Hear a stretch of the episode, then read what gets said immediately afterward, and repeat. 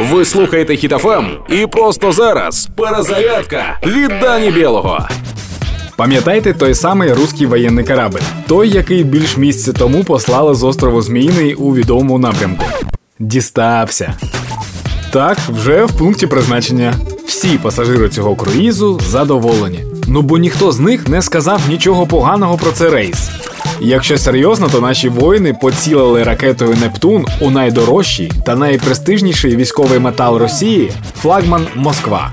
Взагалі-то дуже символічно, що Нептун знищив Москву. Вражки сказали, що там щось зайнялося, та крейсери відбуксують, але він сохраняє плавучість. Хоча в соцмережах всі вже кажуть, що він був модернізований у підводний човен. Але що мене найбільше вразило, так це шукати у всьому позитив. Опрошенные РБК эксперты уверены, что выход крейсера из строя не повлияет на ход спецоперации, но является доводом в пользу списания старых советских больших кораблей. Ну що ж, війна то спецоперація, флагман Москва то старий радянський корабель.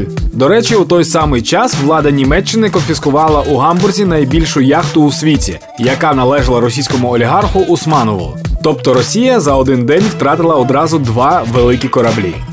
50 днів війни. Це важливий переломний етап для психіки. Тож не даємо собі провалитися, підтримуємо одне одного та наших воїнів. Все буде Україна. Бо, ну ви знаєте чому. Слава Україні! Проект Перезарядка на Хітофем від Дані Білого. Слухайте на сайті HitFM.ua та у подкасті «Хеппі ранок» на Google Podcasts та Apple Podcasts.